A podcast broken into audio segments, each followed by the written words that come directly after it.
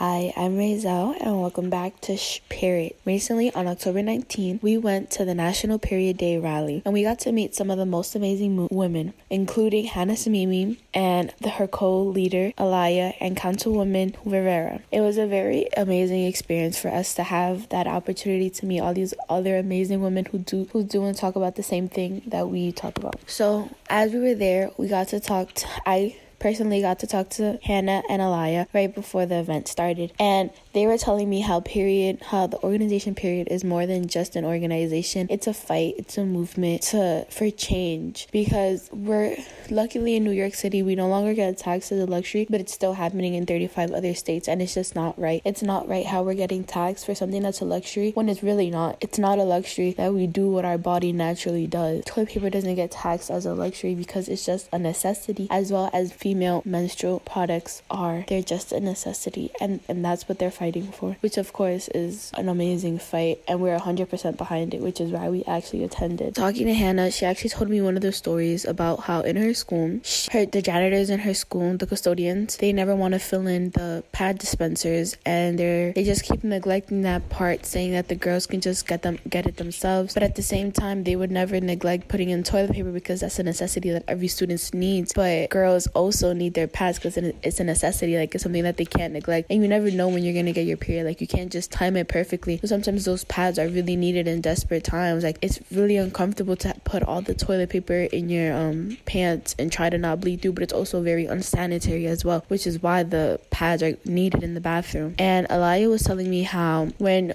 women put cardboard or papers in their pants, they lose a part of them because that plays into the sexism and misogyny that is behind the, t- the tax. Because, you know, the people that are making these tax aren't the ones paying it. So I honestly think that I mean personally I'm privileged enough like really really like grateful to go to like an amazing school on Long Island. It's called Herricks High School, and everybody's very open about like whatever you're passionate about. So I was lucky enough to like not face something like as in terms of like the students interrogating me, but um, I do I can say that the janitors at my school are not for like taking out the dispensaries and changing the tampons and changing the pads and they don't feel like it's a necessity and that um, I don't really know how to explain this, but basically, like there was a while ago, somebody had tried to put something in our school newspaper that like, oh, talking about like periods and how the janitors like don't like do anything for it, and the janitor was livid. But like, it's the truth, it's honesty, and like, you know, what am I supposed to do if I'm? I was like my freshman year, I was like the sca- this scared like littler girl, like if you can imagine that, and like I was in the bathroom and I got my period and I didn't have my phone. I didn't have anyone to text like and say, "Oh my god, like I got my period, like bring me a tampon." I was literally just sitting there like like crap. Like what am I going to do? So I go outside and I try to see if the dispensary works and by the grace of God I have a quarter with me and it's still empty.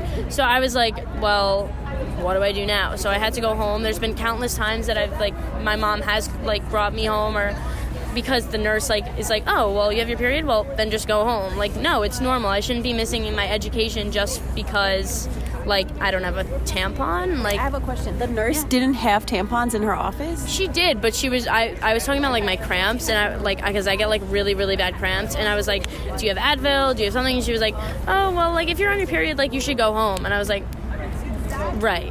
Like, that's what I should do. I just think it's wild that someone who works as part of the school administration would encourage a student to miss out on school, and that's like instructional hours you're not going to get back. So, sure, you might get home and get some like relief from your cramps, but also you're missing a half a day, almost a whole day, maybe sometimes of school, and and then if you add that up over the course of your entire right, school right, life, exactly. that's, that's a lot. I was saying before that if every if one in six girls misses school for like an average period is like a week, right?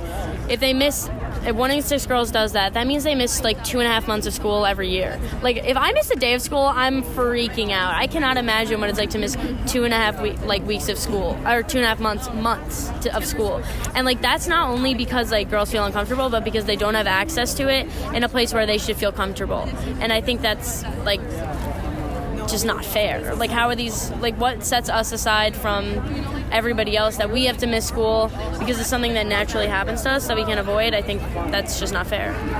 I feel like boys should be more educated as well because how are we gonna feel um, comfortable in a safe that school supposed to be a safe space for us if the boys don't know what's going on with our bodies and the fact that some schools don't even have like health programs for boys and girls so they can both know both know about the body is like really upsetting because they they both need to be educated. Absolutely, I think it's just I mean, teenage boys are teenage boys. Sometimes, like that's what you're gonna get. But there, you do find ones that like will listen to you and say like, look, like if I say to like I, you know, I piss around myself with people that like support things I do because why wouldn't I? And the boys I hang out with like are like, all right, you're on your period, like cool, like they don't treat it like it's something else. And I don't even think that they have to understand what I'm going through, like because you know having your period is like it I mean, it could be personal. Like you don't have to share it with the world, but you can.